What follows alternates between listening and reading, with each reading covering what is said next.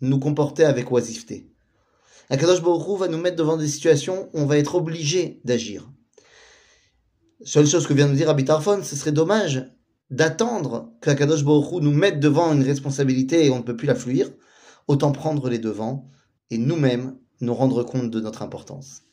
À bientôt les amis.